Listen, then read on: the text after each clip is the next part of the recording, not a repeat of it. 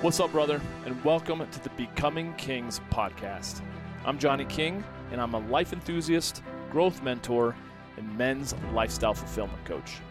I've dedicated my life to helping men who feel like they're just not living up to their full potential to level up and become the king of their kingdoms.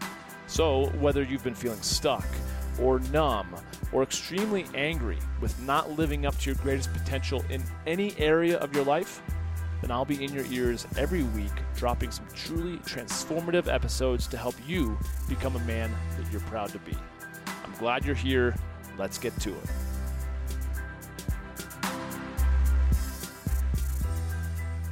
You know, mourning, not like morning and evening, but mourning loss is a very unique experience. It's a very intimate experience. And what I've learned about it is that there's no manual, really, on how to deal with loss. And uh, meaning, like, there's no right or wrong way to go through it.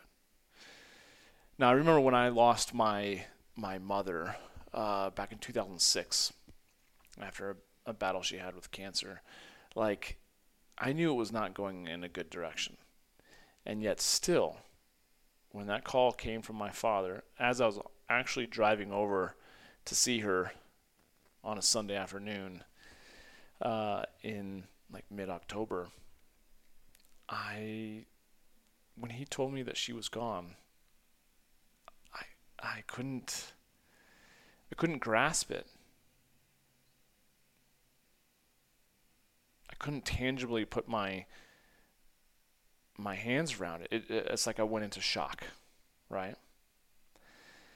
Now, there's been a lot of work on the emotions that uh, encompass loss and grieving and um, just mourning, you know. And so there's there's various stages of, uh, or I should say, models of grief.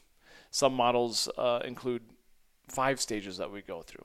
Some models say that there's seven stages. Whatever the case, there's actually a lot of validity to, to all of them of, of what I've read, right?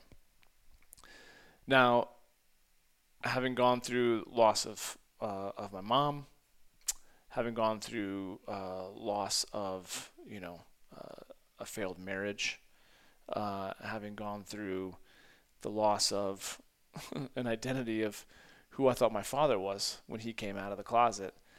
Those three things all happened to me within like a period of three years. And those were the first three things that were uh, so called like out of the the the frame, if you will, of how I envisioned my life unfolding. You know, I envisioned my mom you know, being around a long time and being able to, you know, come visit and babysit, you know, children that I would have. I envisioned having, you know, being married for 50 plus years. I envisioned uh, actually not a whole lot with my dad. Because at the time, I didn't have much of a relationship with him for 30 years of my life. All of those, those three things all turned on their heads. My mom wasn't there for my wedding day she certainly wasn't there for any kids. I don't have any kids, um, but that's because you know, at this point, that uh, hasn't become a reality. And uh, a relationship that I didn't have uh, with my father has actually turned into one of the most amazing relationships with my father. But because I've gone through, I can now see this Kubler Ross model on grieving.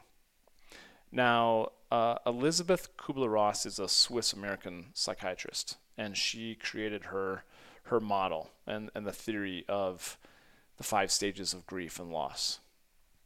So, in previous podcast uh, episodes, I've, I've, talked about uh, the, the tragedy that happened uh, up on a mountain here in Colorado. I actually, it's it's in my introduction of my upcoming book, Becoming Kings and uh, an accident where I lost a good buddy um, to a climbing accident. And what did I immediately experience was like absolute shock.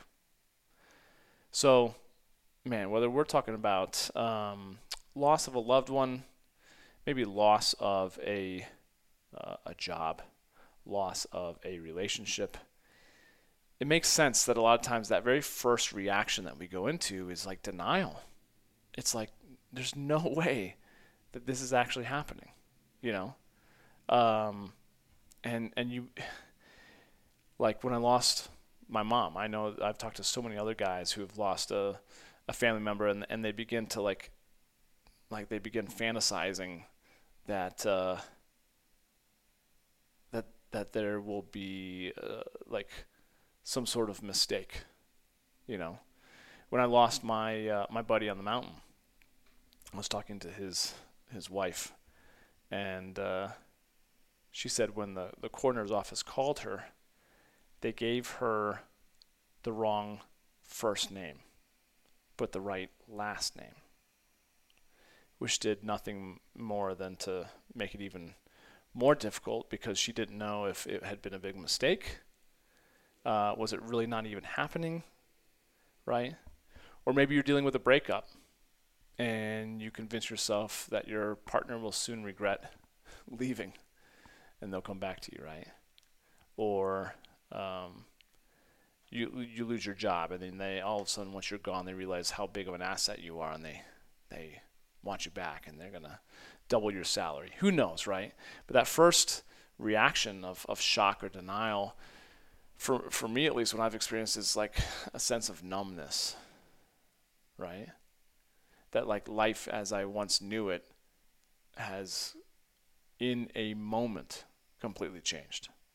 So, such a natural reaction, honestly, because I think it helps you process the loss um, like they chunk it chunks it down so it's not as like overwhelming.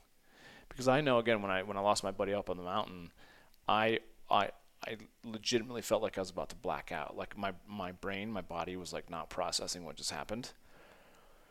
And uh, yeah, like that shock, I was about to faint. I think people people experience that too. Where they're like, okay, I, like I, I can't even wrap my head around this, and my brain's just about to shut down. along with my whole body, right? So that kind of denial piece is is very natural. But then what follows that is the second phase, the second stage, if you will, and that's anger. And uh, it takes a lot of different forms, to to be totally honest. Um, sometimes it's super intense anger. Um, in in other people. It might be just like they're they're just rejecting, um, you know, those type of like those emotions that are coming up. They're they're suppressing them. They're wanting to avoid confronting whatever has actually happened, if that makes sense. You know, we start asking questions. I remember again, like when uh, when I lost that relationship. Um, back in the day, it was like I started asking horrible questions, like why me? You know, what what did I do to deserve this? And you know, why, why, why, why, why, right? So, it, it, again, it's very natural to feel anger, and then to also start feeling anger towards the the situation or the person that you lost. I remember getting really angry. I was angry at my mom for years after she passed away, I was angry. I was angry because I, I made up this story that I kind of felt like she didn't she didn't care enough, which in hindsight is like such oh my gosh. I, I, I can see that again in anger I wasn't thinking correctly. Uh, as if my mom didn't care. That's all she did do was care, right? Like she didn't care enough to fight for her life, and thus means that she didn't care enough to fight to want to live to be around me and the rest of my siblings.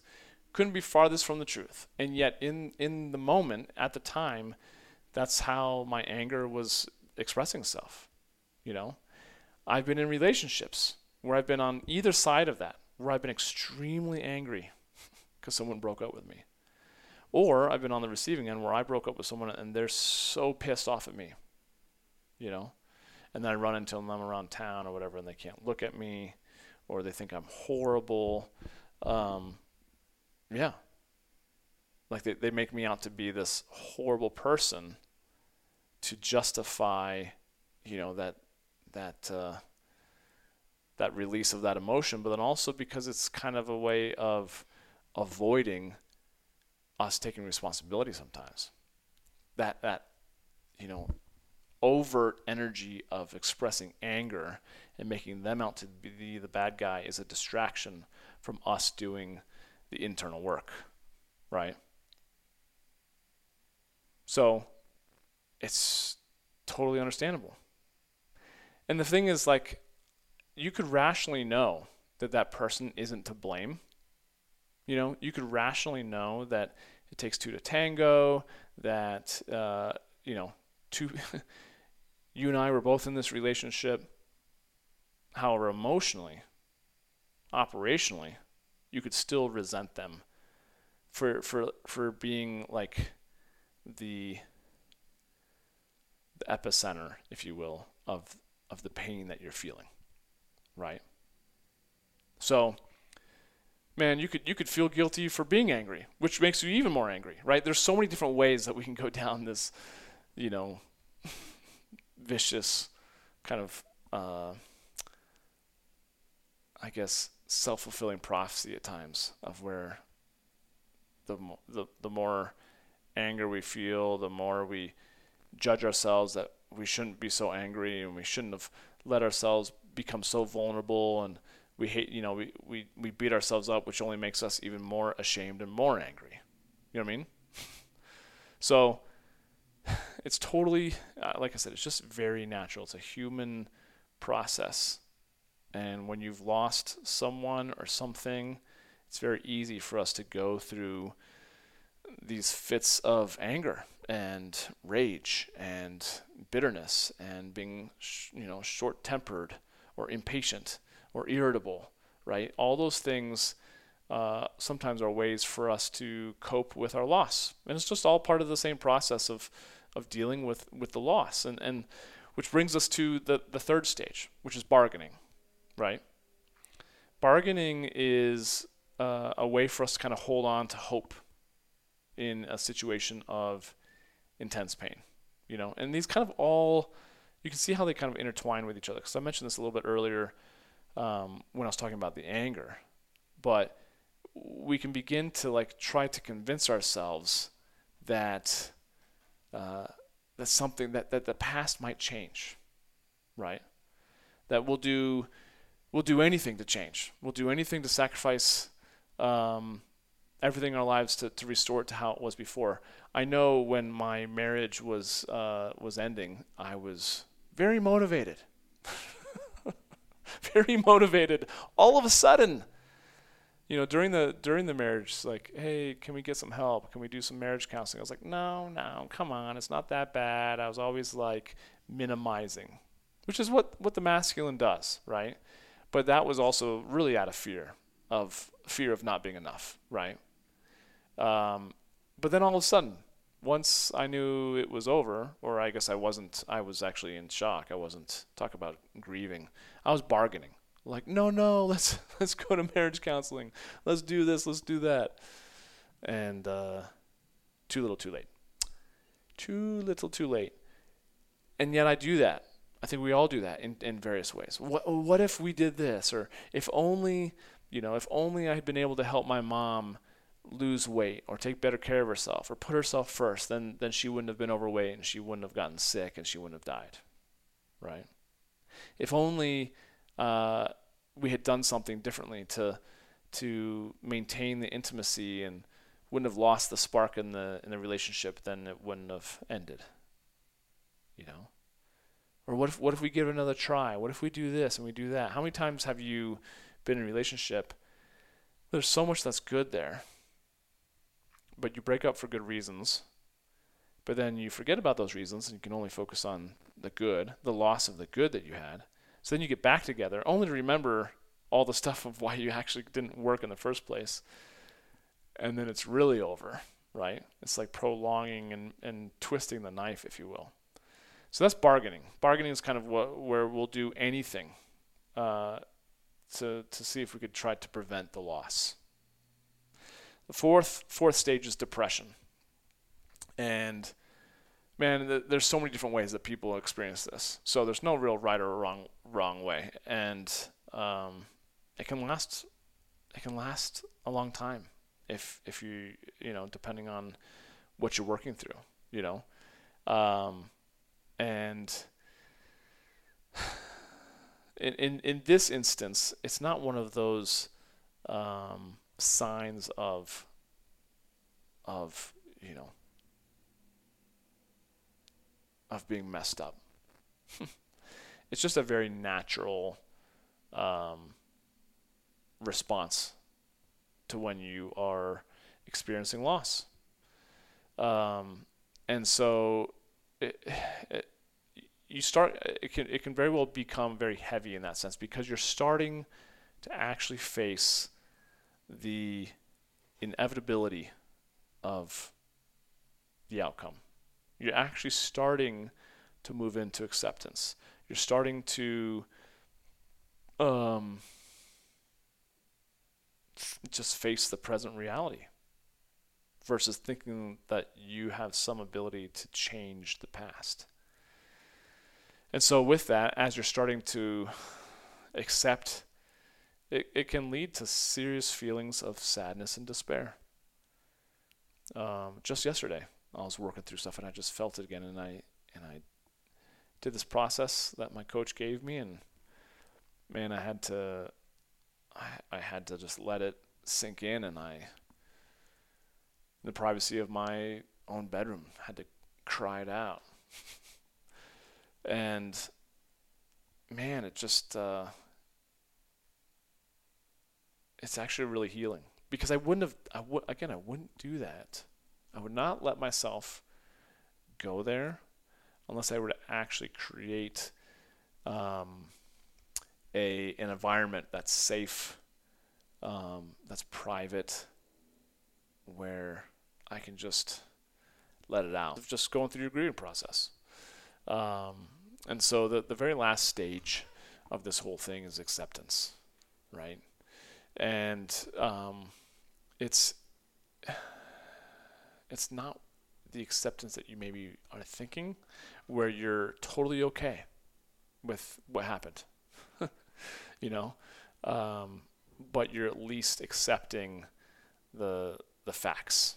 You know, you're acknowledging the the loss or the losses that you've experienced, um, and and you've figured out how to live with them and, and make you know according adjustments to, to how you experience your, your life. So, um, you know, at that point, then you might actually feel more likely to get out, be around other people. Uh, you may or may not be ready to talk about it, you know.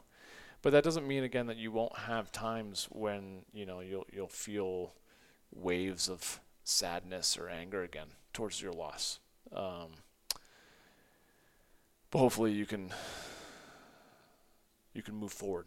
You know, you can get back to uh, a new a new vision, a new version of life right? With with the reality uh, being different than it was prior to your loss, uh, versus sitting in a place of thinking that you know life should be how it was before. Because I know for me, like it, it, was years. Took me years to work through um, a lot of that loss that I experienced at the end of my 20s, and a lot of bargaining, a lot of uh, lack of acceptance, thinking that uh, something might change and man, all I was doing was making it harder on myself. Uh, and people don't understand. People then get, you know, they get angry at me. Oh, just move on and just do this and do that. And it's like, all that did was, you know, acted as more fuel, fuel for uh, more self beat up and shame and everything else. So it's there's there's a lot of different ways that we can process uh, loss and, uh, and and mourning or grieving that loss. So I don't know. I thought this was relevant uh, as I'm working through my own uh, my own loss of, of various things and and hopefully this, uh, if you're going through it as well, you can you can realize that you're not alone. That a lot of the emotions that you're feeling are natural. Um, you're going to go through through those five stages denial or, or like shock, right? still like denying that it actually happened. Then you get into anger, which is the second stage. Third stage is bargaining, thinking that things could have been different, or what if you'd done this, or what if you've done that. Fourth stage is kind of feeling that sense, deep sense of depression. It's just when you're actually starting to feel all the emotions, really, really feeling it, and you're moving towards acceptance, which is the last one. So, anyways, I hope that's helpful. Um, not always the most comfortable or, or enlightening you know topic to, to discuss, but at the same time, it's important to know that there is a process, uh, that you're not alone, that uh, that the feelings that you're feeling are very natural, that there's no right or wrong way to move through it, and there's no deadline. There's no like, oh, I should be through this by now. Uh, but I do feel like oftentimes speaking these things out with trusted uh, friends or advisors can certainly help uh, work things through faster. So, anyways, thank you for joining me as always. Appreciate you. Any feedback, feel free to hit me up. Until we meet again, have an amazing day. See ya. That's it for this one, and I want to thank you for listening. Hey, if you got some good ideas from this episode and you want more, please feel free to subscribe to the podcast. And if you think others may benefit from it also, share it on social media and tag me in your post so I can say hey. It would also mean a lot to me if you felt inclined to write a review of the show on Apple Podcasts, since I read every single one of them. And if you've got any questions or topics that you'd like to recommend, or really just anything that you think I could improve upon, man, I thrive on constructive feedback. So hit me up with an email at podcast at johnnyking.com. Oh, and feel free to also subscribe to my YouTube channel, connect with me on LinkedIn, follow me on Instagram at Johnny King and on Facebook at facebook.com backslash Johnny King Men's Coach. Thanks again for joining me. I'll catch you next time.